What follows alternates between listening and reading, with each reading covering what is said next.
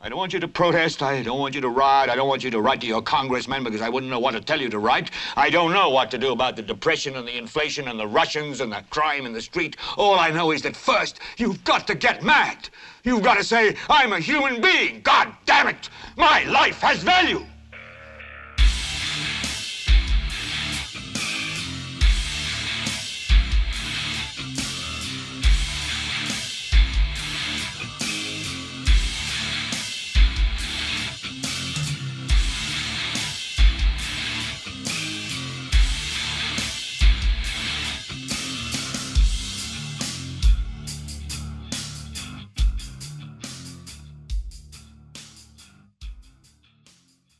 Esto es Gelbete para Leviatán Podcast. Yo soy Carlos Rodríguez Tusán.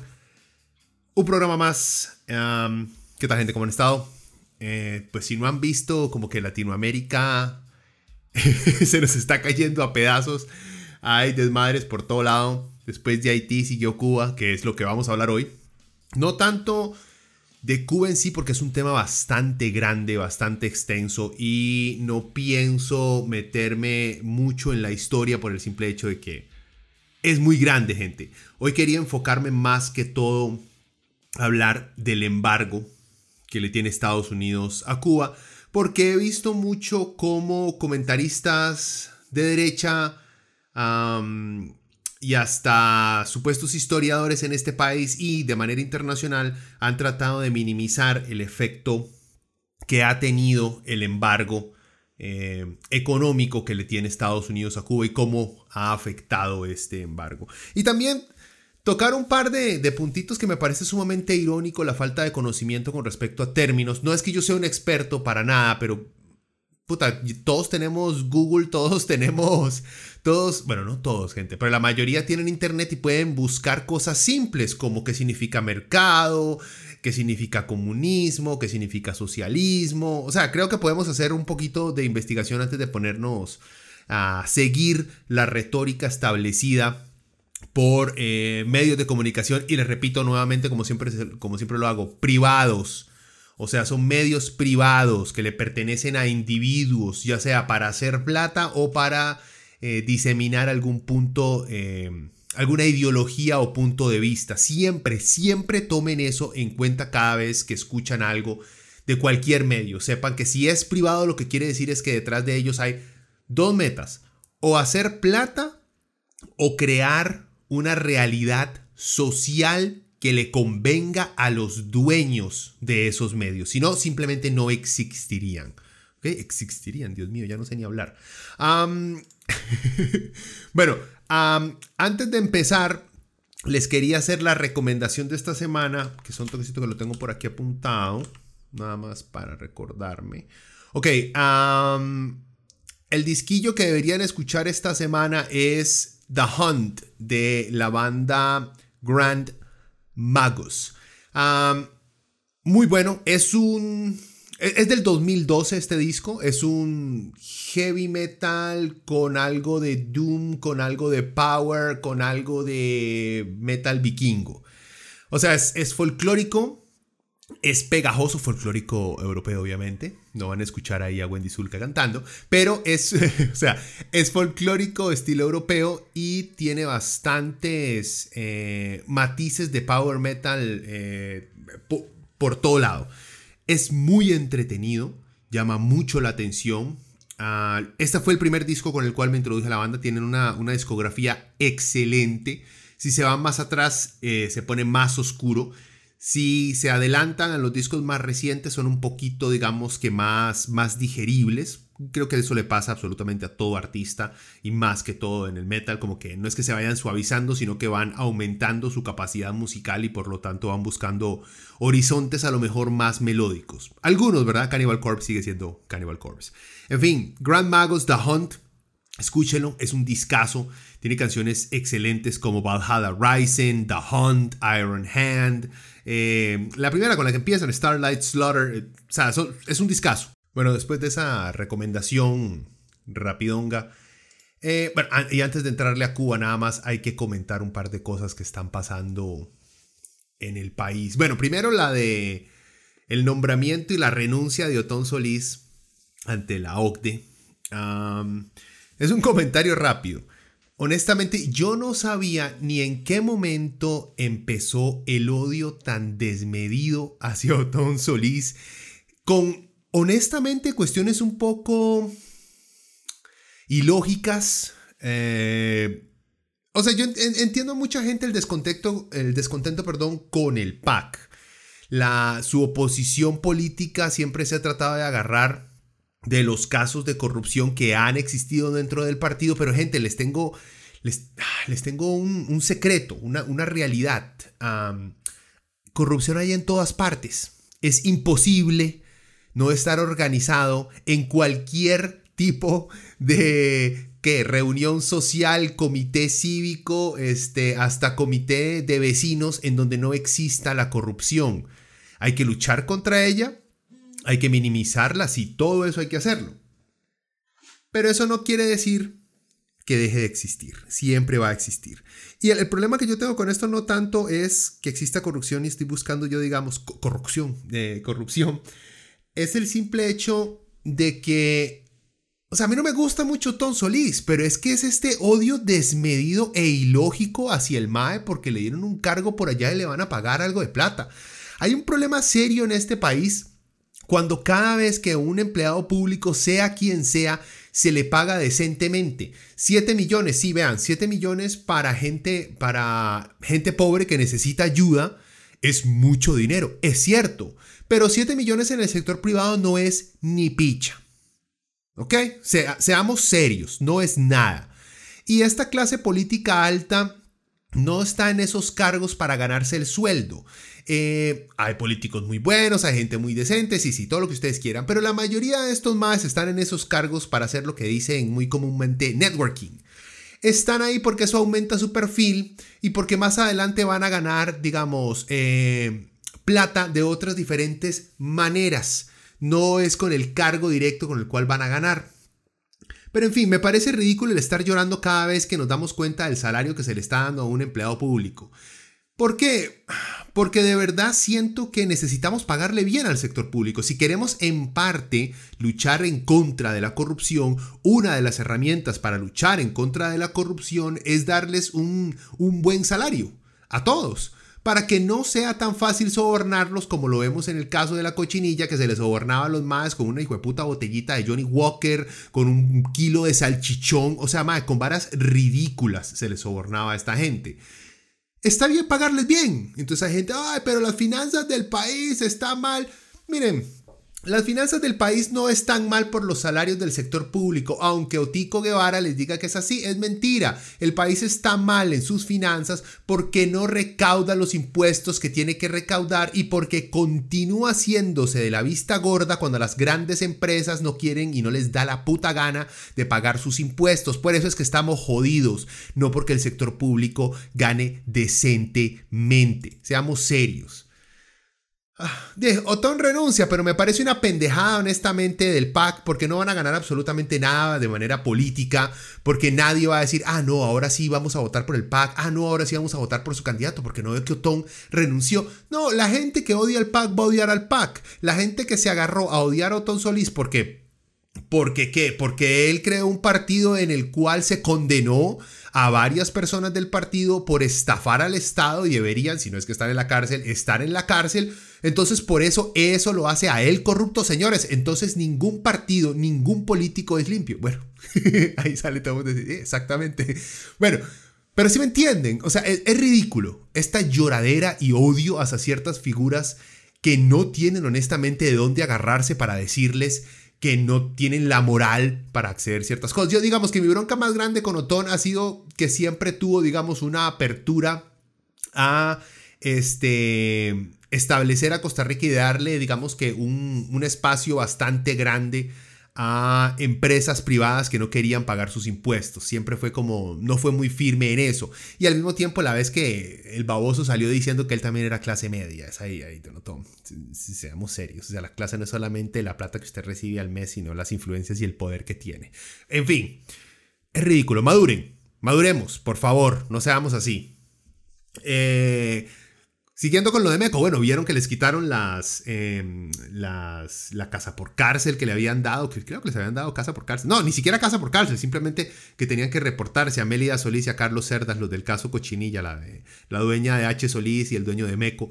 Ya los metieron a la cárcel, porque al parecer fue tanto la indignación pública que la justicia de este país funciona pésimamente. Porque o funciona mal de inicio y se les deja libres, o funciona bien pero están dispuestos a cambiar sus opiniones jurídicas si la gente llora mucho. O sea, deja mucho que desear del sistema judicial de este país desde hace, bueno, muchos años. Yo creo que es en lo único que estoy de acuerdo con Juan Diego Castro. El sistema, las cortes de este país, el sistema judicial en general de este país está podrido, gente. Tenemos un serio problema ahí.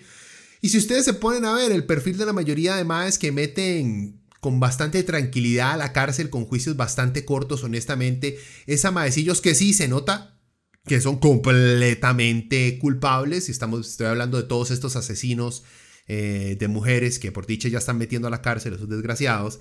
Pero usted ve a los maes y tienen un perfil. Son unos más pobres, o son unos chaticas que lograron alguito de plata y se creyeron mucho, pero se nota que son de una clase media baja, se nota. A eso sí, nuestro poder judicial no tiene ningún tipo de problema con meterlos a la cárcel de un solo, sin tener que cuestionar mucho el si los meten o no los meten, ¿verdad? En fin, se las dejo ahí. Estos dos volvieron a la cárcel, pero como les digo, a cómo va el sistema judicial, no confío en ellos en mucho. O a lo mejor le hacen las que le hicieron a Bolaños, que los tienen en cárcel preventiva, en prisión preventiva, durante 1-2 años sin llegar a una definición en el juicio, lo cual también me parece el colmo, tener a alguien que no ha sido juzgado como culpable pagando de una vez una pena. Sean o no sean culpables, hay que determinar si lo son o no lo son. Todo apunta a que lo son, pero bueno, ya saben a lo que me refiero. Y por último, antes de entrarle a Cuba, las finales de la NBA ya se nos acaban esta semana. Mañana juega, bueno, los que no ven básquet, les cuento. Los Milwaukee Bucks están jugando contra los Phoenix Suns en las finales de la NBA. Unas finales, honestamente, han estado muy buenos los partidos. Pero siento yo que la gente no está viendo por el simple hecho que LeBron no está ahí. O que Kevin Durant y los Nets no llegaron ahí. O sea, como que las grandes estrellas no llegaron a las finales por diversas razones, lesiones en sus equipos, mala química, lo que sea.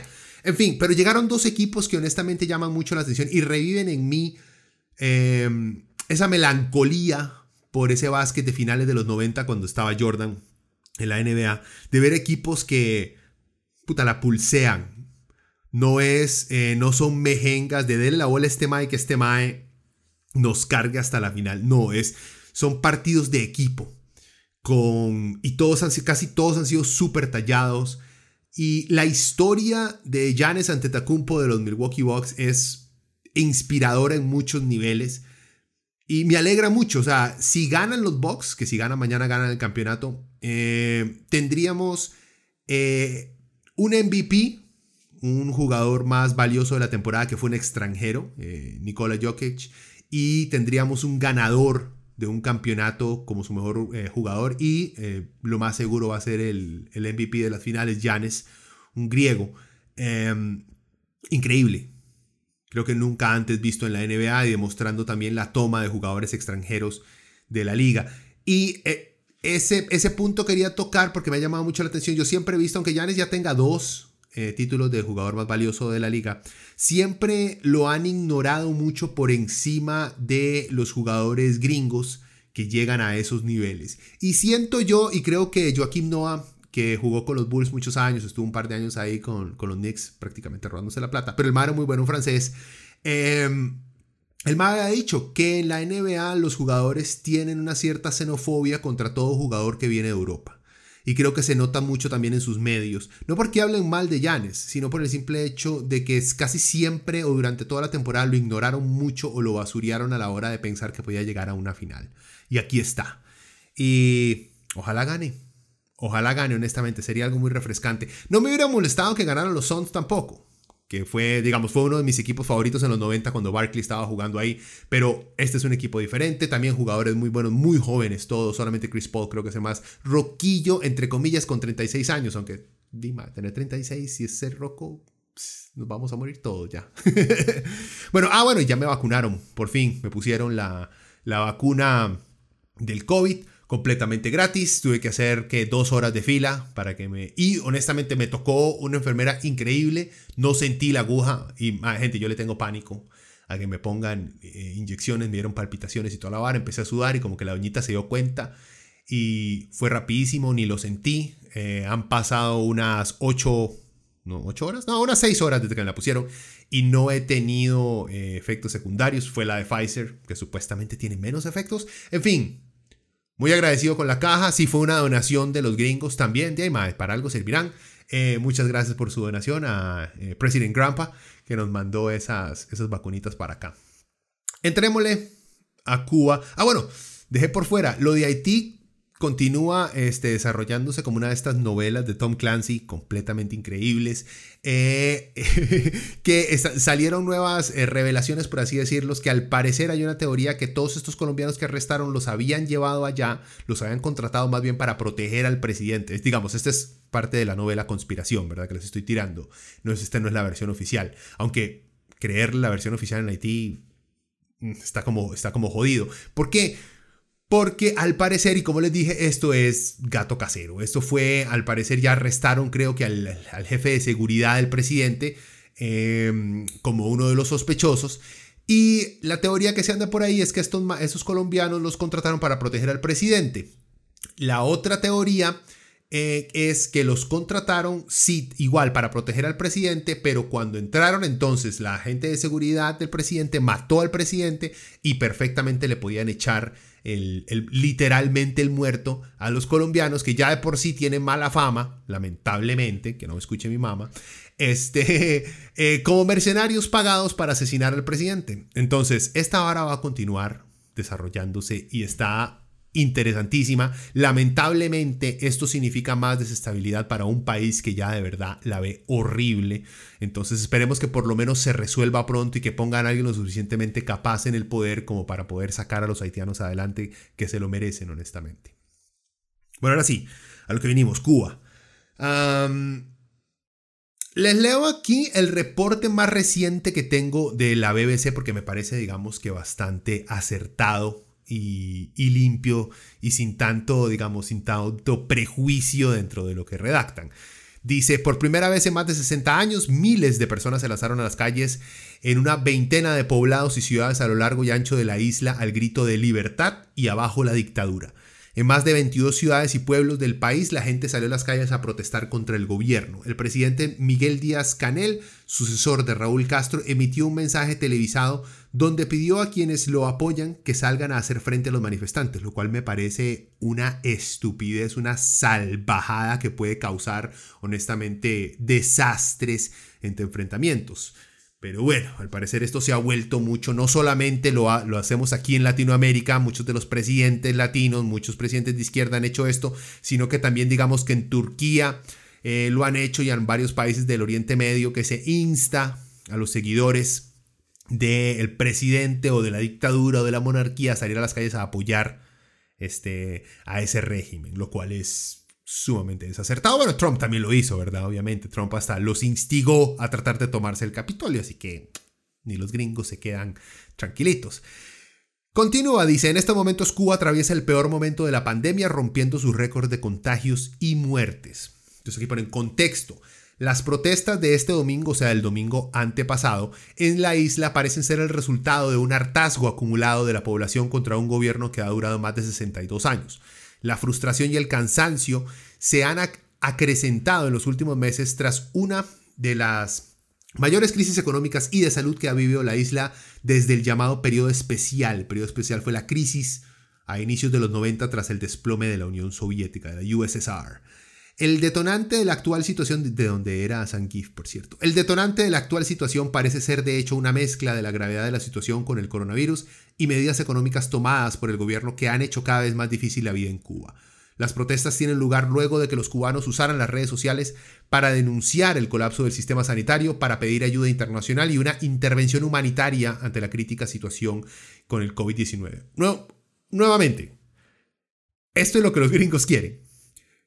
Que alguien, cualquier persona en Cuba diga: gringos, por favor, vengan y denos una ayuda, una intervención humanitaria con drones, con bombas, con misiles, con marines y con tanques.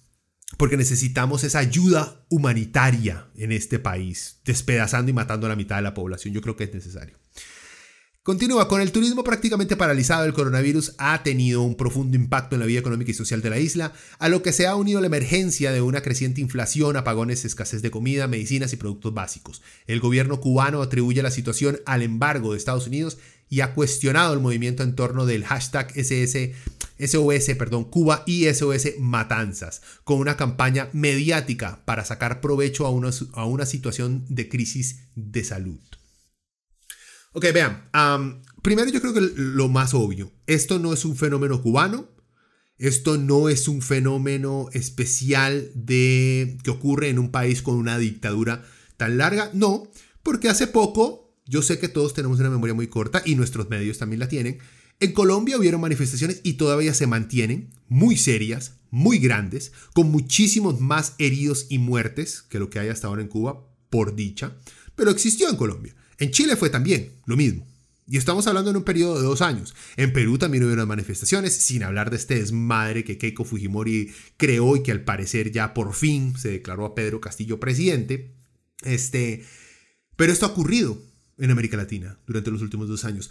Esto ha ocurrido no solamente por el COVID. En el caso de Chile creo que fue antesito del COVID o fue durante el COVID. Bueno, no importa. Lo que pasa es que fue en los últimos 2 años. Ya, o sea, ha sido tanto tiempo que tenemos de vivir con esta pandemia que ya a uno se le empiezan a nublar las fechas y los periodos. Esto ha pasado en toda América Latina. ¿Ok? En toda América Latina. Yo sé que están escuchando mucho en medios, y en medios me refiero Teletica, Repretel, Monumental, La Nación, que esto es un fenómeno único, increíble, que es que la gente ya no soportaba más, que es que esto es muy raro, es extraordinario y que ahora sí se va a caer la doctora. Vea, hay protestas en toda América Latina. Porque la pandemia nos ha jodido a todos. Cuba tiene sus razones en específico, a diferencia de Colombia y de Chile. Sí, por supuesto que sí. Que tengan un gobierno, el mismo gobierno. No el mismo gobierno, porque no es la misma persona.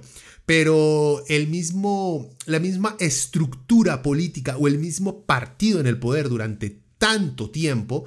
Sí, se puede llamar tranquilamente una dictadura. No hay mucha bronca.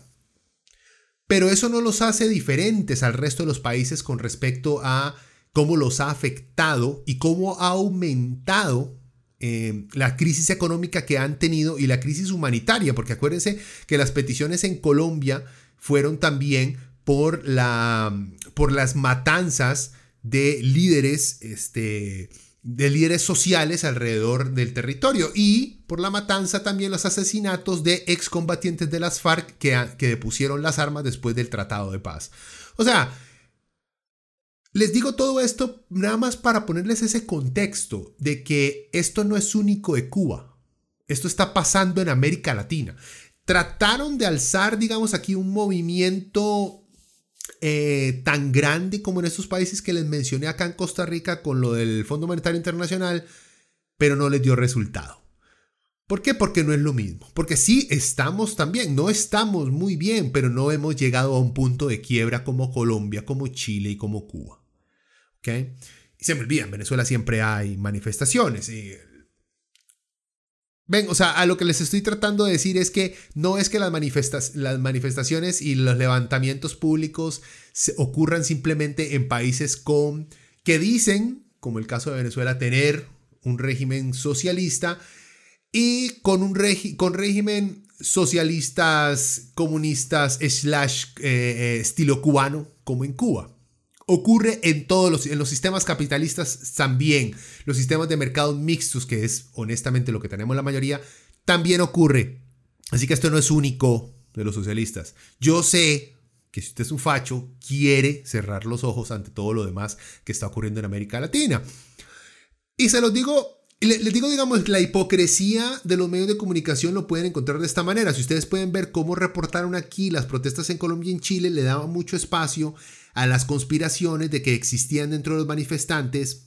No existían, que las manifestaciones más bien estaban siendo dirigidas por el narcotráfico y los terroristas de las FARC que se habían infiltrado en las manifestaciones, negando las reales y verdaderas demandas de la población. Y ahora con lo cubano no hablan nada de terrorismo, no hablan nada de infiltración del narcotráfico en las manifestaciones. No, ahí sí son puros, castos, los más decentes del planeta que están ahí en las calles, que no pueden lastimar una sola puta mosca. O sea, en Cuba sí es for real, for real. En el resto de los países, es que ese es el narco, es que esos son los terroristas. O sea, gente, pongámonos serios. ¿Ok? Y otra cosita, nada más para mencionar antes de entrar en el detalle. He escuchado a muchos cubanos fuera de Cuba, en Miami, cuando nos entrevistan, cubanos que han entrevistado aquí, cubanos que he visto entrevistados en Perú y en Colombia, pedirle una intervención militar a Estados Unidos. Ya se los mencioné antesito con el reporte de la BBC que mencionaba que algunos cubanos están pidiendo lo mismo. Vean, esto es muy peligroso y también llama mucho la atención de la gente que está pidiendo esto. Porque pedir una intervención militar gringa es pedir la muerte de cientos de miles de ciudadanos inocentes. Piénsenlo. Los gringos no tienen intervenciones sanas y limpias y no violentas. Hasta las intervenciones en las cuales no mandan soldados, como en Libia, terminan siendo una carnicería y un desastre completo. Así que esos cubanos que ustedes ven en las calles aquí hablando de libertad, está bien, perfecto, o sea, no hay ningún problema. Pero los que están hablando de intervención militar, de que los gringos manden tropas, vea, este es un pobre huevón. ¿Cómo se le ocurre estar pidiendo esas estupideces? Y no también nuestros medios, o sea, no tenemos que estar tampoco dándole tanta pelota a gente que está literalmente haciendo un llamado a la muerte de un montón de personas. Por favor, seamos serios. La historia nos ha contado cómo los gringos ayudan humanitariamente al mundo, ¿ok? En fin, antes de entrarle a los detalles del bloqueo, algo muy simple.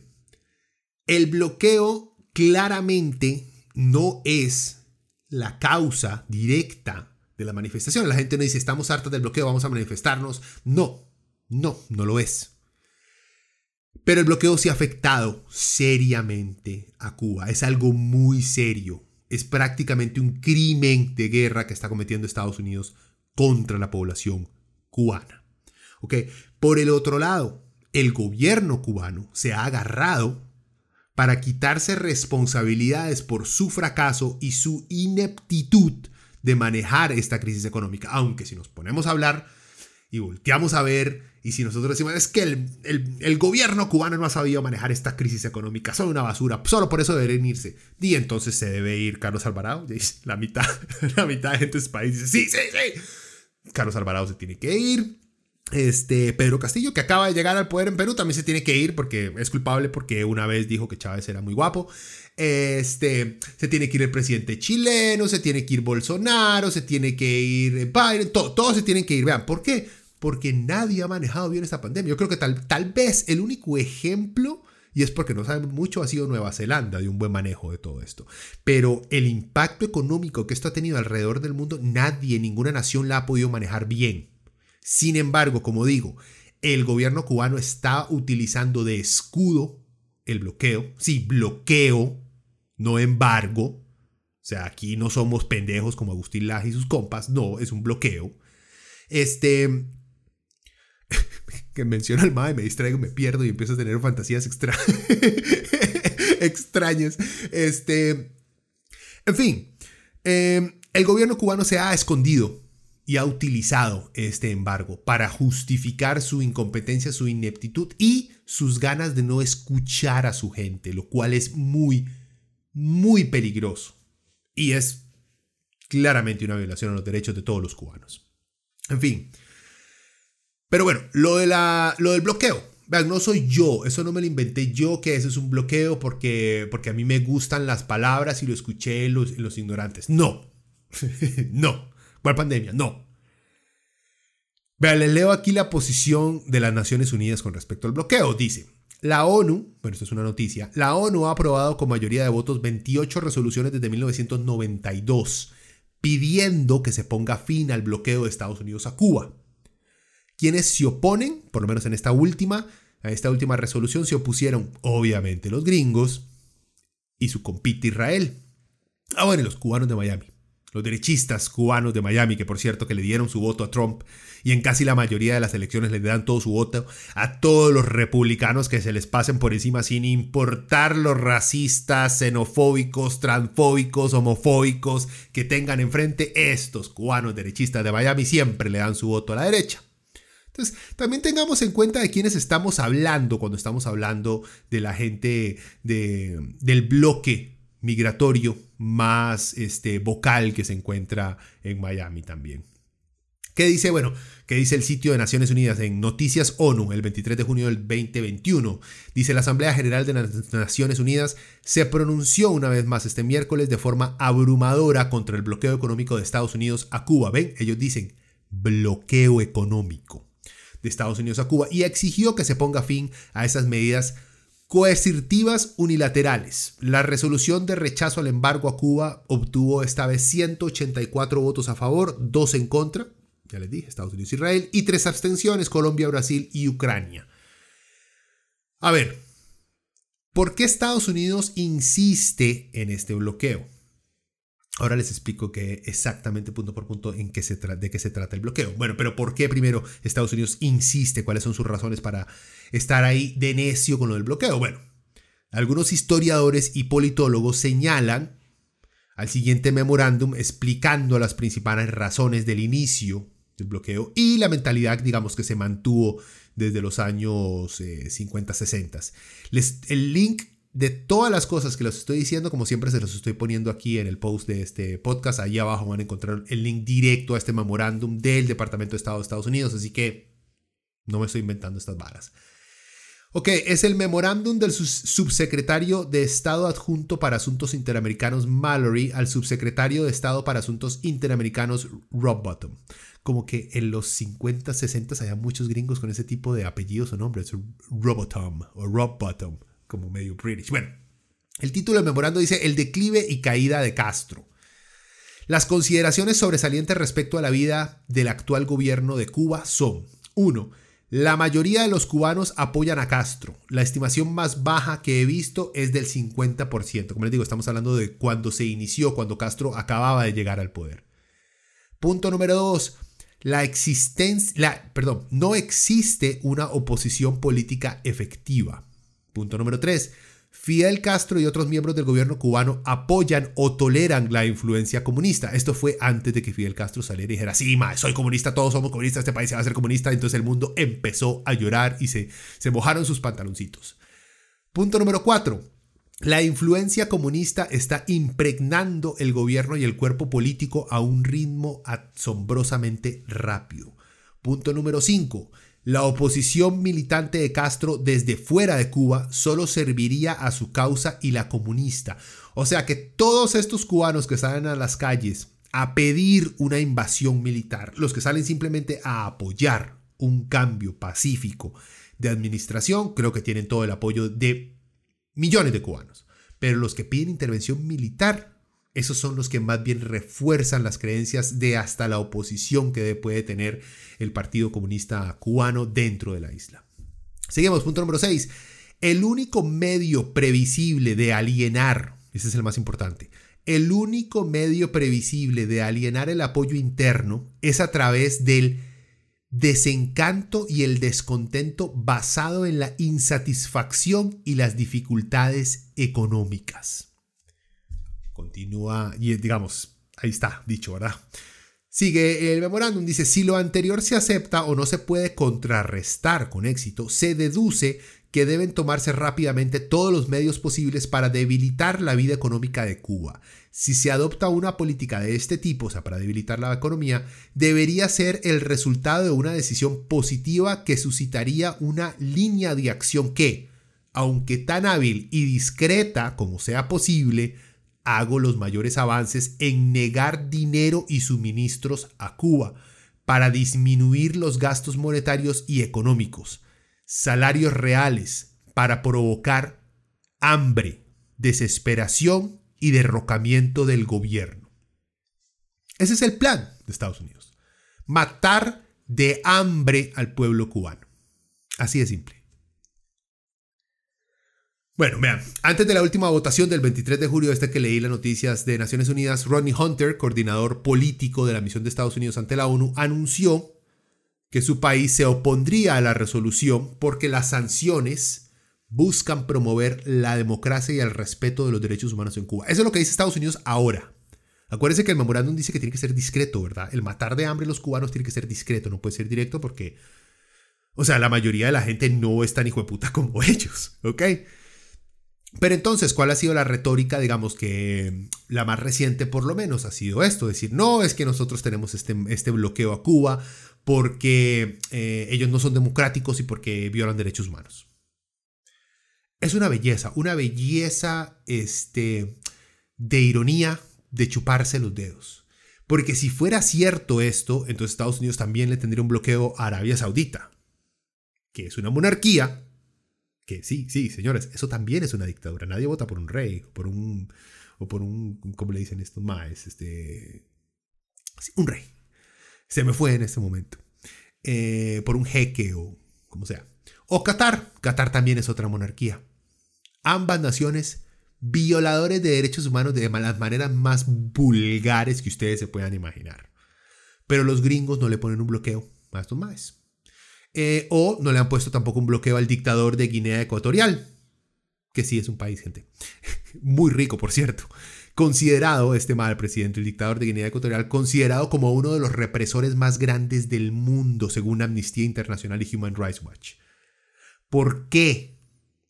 Los siguientes también, les voy a dar más ejemplos. ¿Por qué estos, dictadores, violadores de derechos humanos y de la democracia directa no tienen un bloqueo por parte de los gringos? Estoy hablando de Uzbekistán, Bahrein, Azerbaiyán, Etiopía, Tajikistán, Emiratos Árabes Unidos, Kazajistán. No tienen bloqueos. Son dictaduras, son represivas, son violadores de derechos humanos. Pero Cuba sí.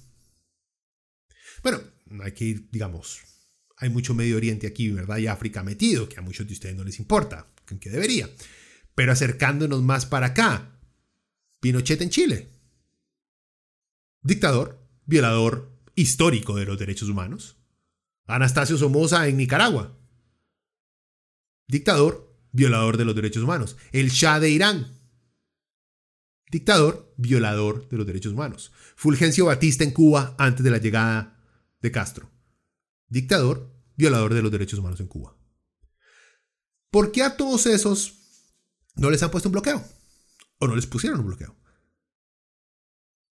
Porque esos regímenes antidemocráticos, violadores de los derechos humanos, les permiten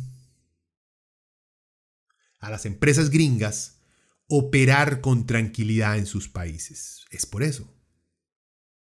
O les permiten poner bases militares, o para servir como ruta de abastecimiento para los esfuerzos imperialistas de Estados Unidos. Y cuando la gente dice, sí, yo sé, vean, yo entiendo que el decir los imperialistas yanquis, o sea, a mucha gente le suena un toque ridículo y chancletudo de la UCR, pero pónganse a ver honestamente los detalles, es que Estados Unidos es un imperio, y su expansión continua es imperialista, o sea, no hay otra definición. Ellos mismos se proclamaron los policías del mundo, por no decir el ejército que controla el mundo, porque suena un poquito feo, ¿verdad? Suena mejor policía. Nadie más se los pidió, ellos lo han hecho. Y poco a poco aumentan bases militares en todas partes, controlan el comercio internacional. Hay países en los cuales hay dictadores, pero si comercian con ellos, hacen todo lo que sus compañías quieren, entonces no hay ningún problema, nos hacemos los locos. Pero las dictaduras que no comercian con nosotros, los odiamos, los queremos matar a todos. O sea, son un imperio. Yo sé que suena feo, yo sé que se convirtió en un cliché de estar en el pretil con un bolso hecho, tejido por indígenas, gritando proclamas antiimperialistas. Y yo sé que se vuelve un cliché, pero es que es cierto. Lamentablemente es cierto, aunque no les gusta. En fin, los gringos son unos hipócritas. Y cuando digo los gringos no me refiero a toda la población, obviamente. Me estoy refiriendo a la clase política que impulsa estas políticas. Son unos hipócritas. Les vale picha la libertad, la democracia y los derechos humanos. Lo único que les importa es la plata. Y si los van a dejar hacer plata en esos países donde hay dictadores. Suena infantil, suena tal vez un poco cliché, volviendo a lo mismo, pero es cierto. Vean, lo único que le importa a la política externa de Estados Unidos es si ellos van a poder hacer negocios y hacer plata en esos territorios. Eso es todo. Vean los ejemplos. Por eso, en territorios en los cuales no ven necesidad o no requieren ni siquiera tener compañías adentro o tienen rutas, nada, que no les importen nada. Hablan un par de babosadas, pero no hacen nada al respecto, ni por protegerlos, ni por ayudarlos, ni por enviar ayuda humanitaria. No les importa, no les importa. También vea, es por eso que los maes, que los gringos tienen relaciones con China y Vietnam. Porque bueno, no se trata del sistema de gobierno que tengan otros países a comparación de Estados Unidos. Se trata de si trabajan para y por los intereses corporativos norteamericanos. Simple, sencillo.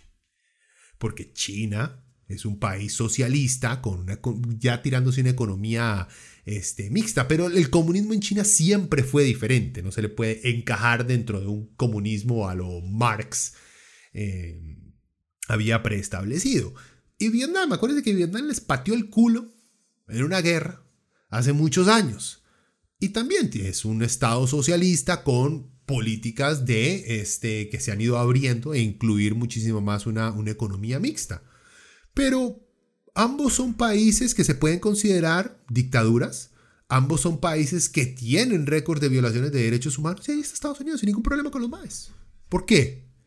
Porque es que vean, se los pongo así, ni siquiera es por el socialismo o el comunismo, ni siquiera es por eso, porque si no, entonces no tendrían negocios ni con China ni con Vietnam. Es una hipocresía. Todo el discurso diplomático gringo es mentira, es una hipocresía. Cuando escuchan a los gringos decir, estamos trabajando para proteger los intereses norteamericanos, entiendan que por intereses se refieren a sus empresas, ¿ya? ¿Cómo se le llama un gobierno que se dedica a proteger a las empresas privadas por encima de los derechos humanos?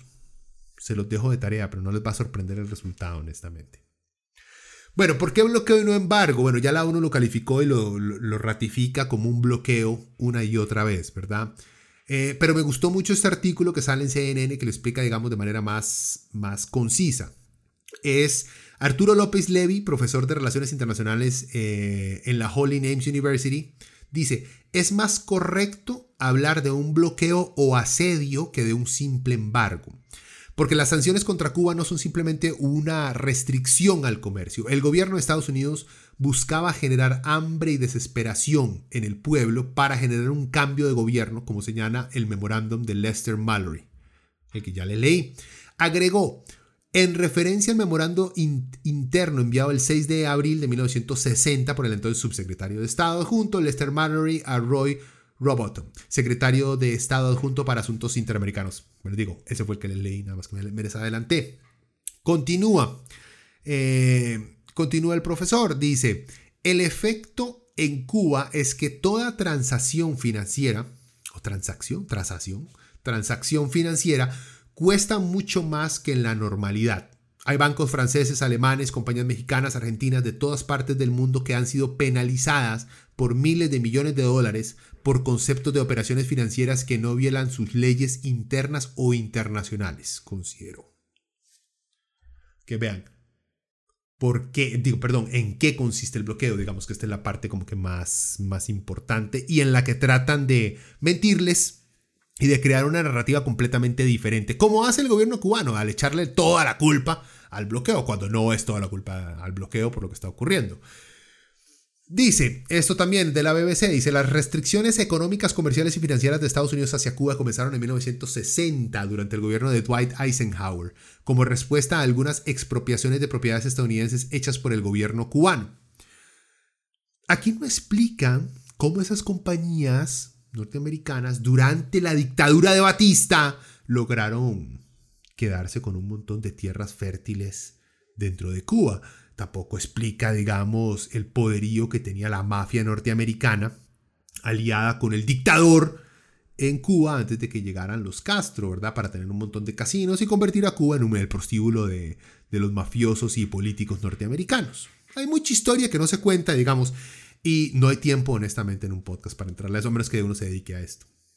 En fin, continúa y dice, las medidas tomadas por la Casa Blanca incluían suspender la compra de azúcar cubano, los envíos de petróleo y la prohibición de la venta de armas a la isla. En 1992, a través de la denominada Ley para la Democracia Cubana, es que los gringos, todo es democracia, libertad. Aunque estén matando un patadas en el piso, le dicen, por tu libertad democrática, ciudadano negro. El embargo fue elevado a rango de ley federal. En 1996, a través de la iniciativa legislativa Helms-Burton, las restricciones estadounidenses hacia Cuba fueron endurecidas. Entre las condiciones impuestas para el fin del embargo están la realización de elecciones multipartidistas en Cuba y la apertura de los mercados de la isla a los capitales extranjeros. Ven esto, ¿por qué esto está ahí? Porque esto es lo importante. A los gringos no les importa si es una dictadura Cuba, no es una dictadura Cuba, si se violan los derechos humanos, no les importa nada de eso.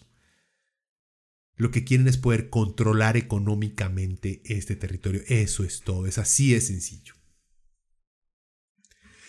Y acá está, ¿cómo les pongo? Está como salir, ¿cómo salimos de este despiche? De esta situación de vivir dentro de un régimen que no les permite cambiar el sistema político y económico en el cual viven. De más, o sea, que los cubanos hagan como hacen los gringos, que tengan solo dos partidos, que no pueda haber ningún otro, o que sean muy pequeños o diminutos, por lo cual sea completamente ilógico, irrisible que un tercer partido pueda ganar elecciones, porque ya hay una maquinaria gigantesca política en un bipartidismo legendario que va a ser imposible de derrocar.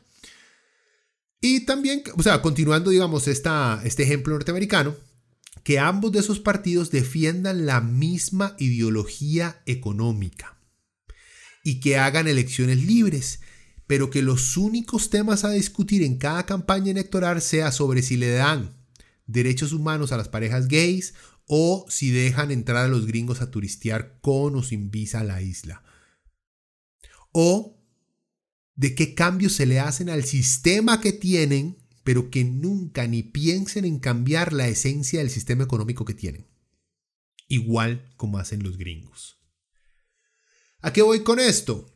¿Cómo vamos a hablar de exigirle a un país que tenga libertad democrática de elegir lo que le dé la gana cuando nosotros vivimos, por ejemplo, en un país en el cual ni siquiera pensamos en cambiar nuestro sistema político y económico por uno diferente, sino que continuamos votando por la misma ideología una y otra vez? Seguimos jugando dentro de las mismas reglas. Eso no es una democracia real. Cuando las únicas elecciones son Coca, Coca Light o Coca Cero. Y esas son todas nuestras elecciones en cada una de las carreras para presidente en los países latinoamericanos. Prácticamente esas son las elecciones. Hay países muy raros cuando de repente hay Coca, Coca Light, Coca Cero y por ahí está metido una 7 Up, pero es, wow, ¿qué pasó aquí? O es un juguito de piña o algo por el estilo. Y entonces nos sale una Venezuela, nos sale un Bolivia, que aún así no cambian por completo su sistema en el cual venían, sino que le hacen cambios lo suficientemente incómodos como para que los ricos empiecen a llorar y se caguen en sus pañales.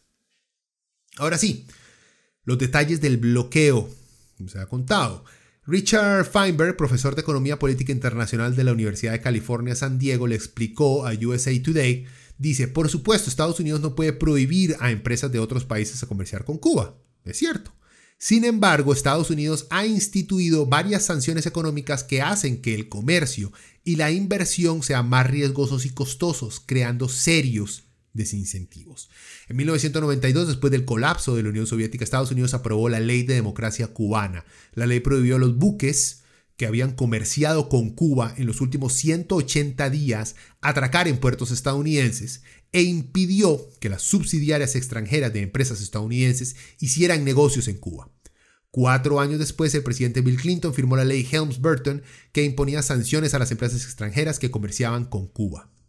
Ahora, Michael Touchstone, profesor asociado de Ciencias Políticas de la Universidad de Miami, comentó: las empresas que realizan transacciones en dólares estadounidenses también podrían estar sujetas a las disposiciones del embargo, pero esas disposiciones son desincentivos para las empresas no estadounidenses, no una prohibición legalmente vinculante del comercio exterior con Cuba.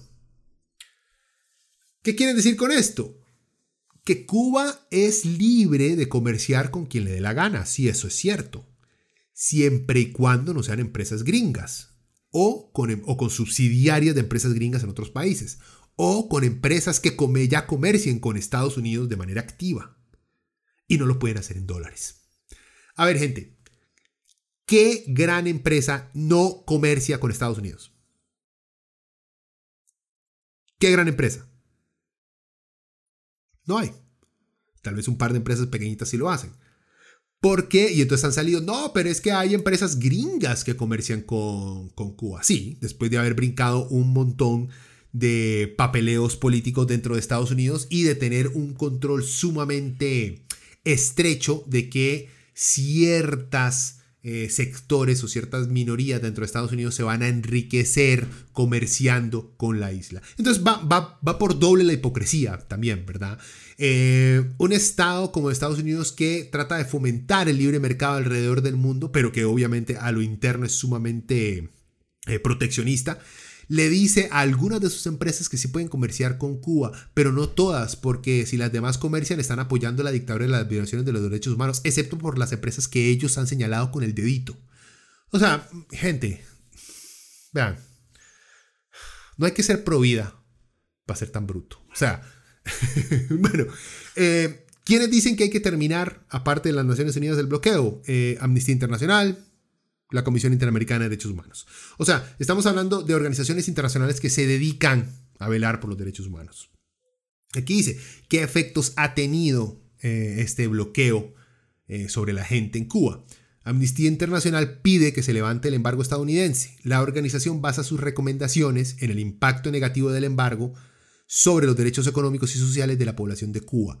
Un impacto que afecta especialmente a los sectores más vulnerables de la sociedad. La ONG se centra en el derecho a la salud, destacando que de manera las sanciones comerciales y económicas afectan a la prestación de la atención médica en Cuba. Las restricciones impuestas al comercio y las finanzas, con sus aspectos extraterritoriales, limitan severamente la capacidad de Cuba para importar medicinas, material médico y las últimas tecnologías, algunas de las cuales son fundamentales para tratar enfermedades potencialmente mortales y mantener los programas de salud pública de Cuba.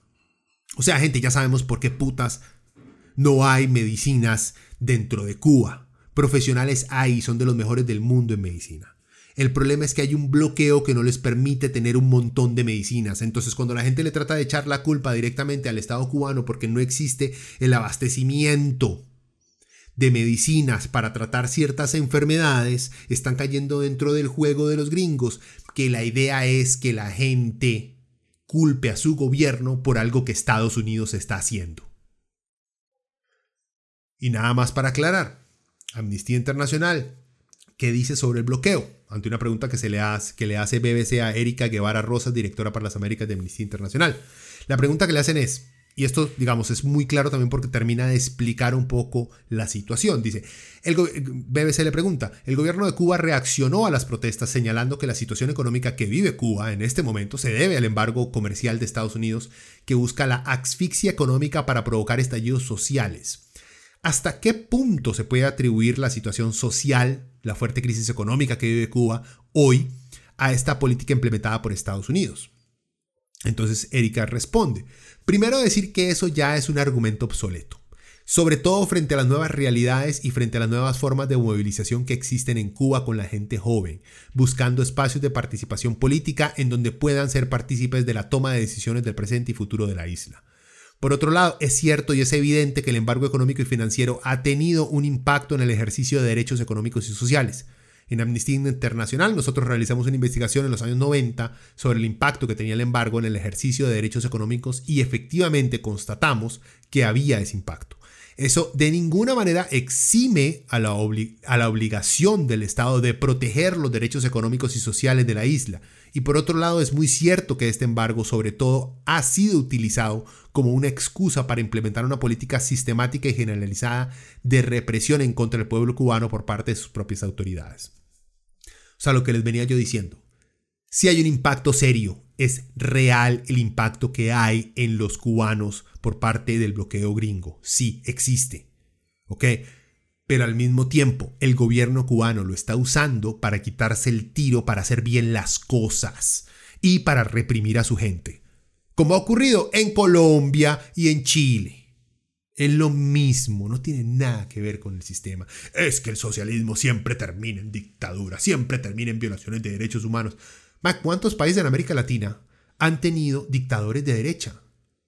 ¿Cuántos países de América Latina con un sistema capitalista completamente abierto a Estados Unidos ha terminado con inmundas violaciones de derechos humanos? Y estos mismos babosos que dicen que el socialismo lleva a la dictadura y a la violación de derechos humanos se hacen los locos de las masacres en Centroamérica, de las masacres en Colombia, de los desaparecidos en Chile y en Argentina. O sea, gente... que en Argentina hay como una mezcla entre socialismo y capitalismo corrupto que no importa qué lado sean, hacen lo mismo. Bueno, en fin, Brasil con su dictadura. O sea, gente, seamos serios. Que no nos vean la cara de idiotas. Y que no nos vean, me refiero a que Randita, el de Monumental, no le vea a usted la cara de idiota. Que Ignacio Santos no le vea a usted la cara de idiota. O sea, por favor. Pero bueno, lo más importante, ¿ha funcionado el bloqueo en Cuba? Al parecer no, pero hoy los gringos quieren creer que sí. ¿Por qué digo que no? Porque no han tumbado al gobierno. No lo han tumbado. ¿Con cuánto? 60, 50 años de bloqueo. No lo han tumbado. No ha funcionado. Pero han mantenido a toda una población en la miseria.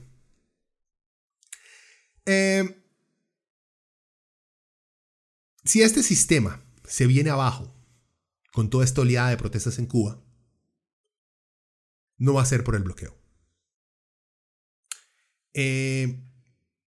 No va a ser directamente por el bloqueo.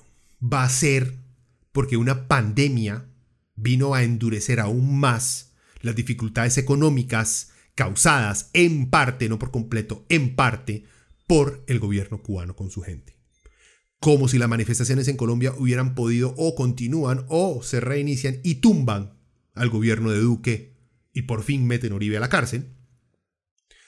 Eso no quiere decir que lo lograron porque es que el capitalismo es malo y tenía que caer. No, porque habían políticas en específico que tenían a la gente mal.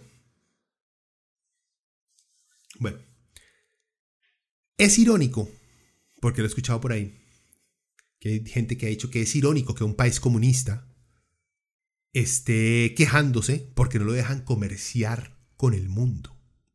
Ves que hay que ser bruto, honestamente, para decir estas cosas. Porque vean, no, el comunismo no se opone al comercio, ni al intercambio de bienes, ni a un mercado global. No, no se opone a nada de eso. Se opone a la explotación de la clase burguesa a los proletarios. El mercado, el comercio no son características únicas del capitalismo. ¿Por qué? Vean la historia. Durante el feudalismo, cuando habían reyes, bueno, todavía hay, pero cuando solamente habían reyes y no gobiernos, había comercio y había mercados nacionales e internacionales. Y antes del feudalismo, durante la era de los grandes faraones egipcios, había comercio y mercados nacionales e internacionales. El comercio y el mercado no son solamente del capitalismo, existen en todo sistema político y económico. Bueno, debe haber uno que otro que no exista, pero puta, ¿quién? Ustedes me entienden. Pero siempre han existido. Es como la gente, porque muchos de derecha han tratado de decir que es que el capitalismo iguala a la democracia. No, no es cierto. No es cierto. Igual, Chile era una dictadura con un sistema brutal capitalista. Una cosa no va de la mano con la otra. Es más, y hay mucha gente que dice que más bien el capitalismo es la antítesis de la democracia porque promueve mal los derechos de ciertos individuos, o sea, los ricos, por encima de los pobres. Si no, analicen un poquito, digamos, qué tan democrático es una doctrina como la doctrina de Reagan, de darle más plata a los ricos para que las migajas les caigan a los pobres. Eso es democrático. Por último, como les digo, todo régimen comunista y socialista termina en dictadura. No es cierto. Existen países con modelos socialistas que conservan, estructuras tradicionalmente democráticas al, estilo liberal, por así decirlo, con varios partidos, pero con leyes socialistas de distribución de capital y a la mayoría de su población. Un ejemplo son algunos países escandinavos, que hay mucha gente que no le gusta oír de eso, ¿verdad? Shh, calladito.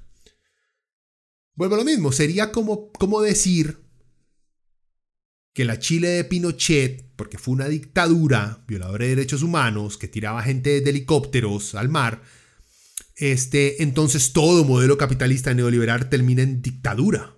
O porque Stroessner en Paraguay era anticomunista, eso también nos dice que todos los oponentes a los comunistas siempre terminan en dictadura. O porque Batista en Cuba era un dictador que vendió Cuba a las mafias gringas, entonces eso quiere decir que todo régimen en una economía capitalista termina en dictadura, aliado de la mafia. ¿Ven lo estúpido que es? Por cierto, Trump colocó a Cuba en la lista de estados de que auspician supuestamente el terrorismo y eso prácticamente le prohíbe a grandes bancos poder tener relaciones con la isla. Volvemos a lo mismo. ¡Ah, comunistas que quieren negociar con bancos! ¿Pero quién dijo que los comunistas están en contra de los bancos? Comunistas están en contra que un MAE, el dueño del banco, se lleve todas las ganancias y los trabajadores tengan que trabajar casi que como esclavos. Gente, es que tenemos que ver un poquito más allá de estas retóricas infantiles que nuestros medios nos tiran. Y que gente como Agustín Laje se pone a hacer videos de YouTube con el MAE. Hay que dar esto. El MAE tiene el carisma de un ratón que puede hablar. Que uno se caga de la risa, pero uno no puede dejar de verlo porque no puede creer que un animal pueda hablar. Prácticamente. Bueno, en fin. Como les digo, todas mis opiniones están basadas en noticias, en datos de organizaciones respetables. Si usted cree que la ONU tiene un complot mundial de lagartos que quieren gobernar el mundo y crear el One World Government con el New World Order, entonces obviamente no le va a gustar ninguna de mis fuentes. O si usted cree que las ONG están en contra de usted porque quieren quitarle sus libertades, porque quieren dejar que las personas trans tengan derechos humanos como el resto de personas humanas, entonces tampoco supongo que va a creer en estas fuentes. Si usted cree que es más confiable un libro escrito por el hijo de Vargas Llosa y otros tres pendejos, que ese libro es muchísimo más real y verídico que Amnistía Internacional, que la BBC, que Jacobin Magazine. Bueno, Tima, honestamente no puedo hacer más por vos. Lo intenté, muchacho. Bueno, en fin, dejémoslo hasta acá, que nuevamente yo juraba que esta vaina iba a ser nada más de media hora y nos fuimos más largo. Nos escuchamos la próxima semana. Espero la próxima semana hacer algo divertido. Porque honestamente, a menos que pase otra de estas salvajadas que uno no se espera que hace más, ¿qué está pasando en este planeta? Bueno, ya saben, gente, Leviatán en YouTube, en Spotify, en iTunes. Yo no sé quién putas usa todavía el iTunes Store. Bueno, pero ahí está, ahí estoy también. Y en Facebook, búsquenme como Leviatán Podcast. Por ahí contesto mensajes y el correo es leviatanpodcast@gmail.com. Bueno, gente, nos escuchamos la próxima semana. La pasen bien por allá.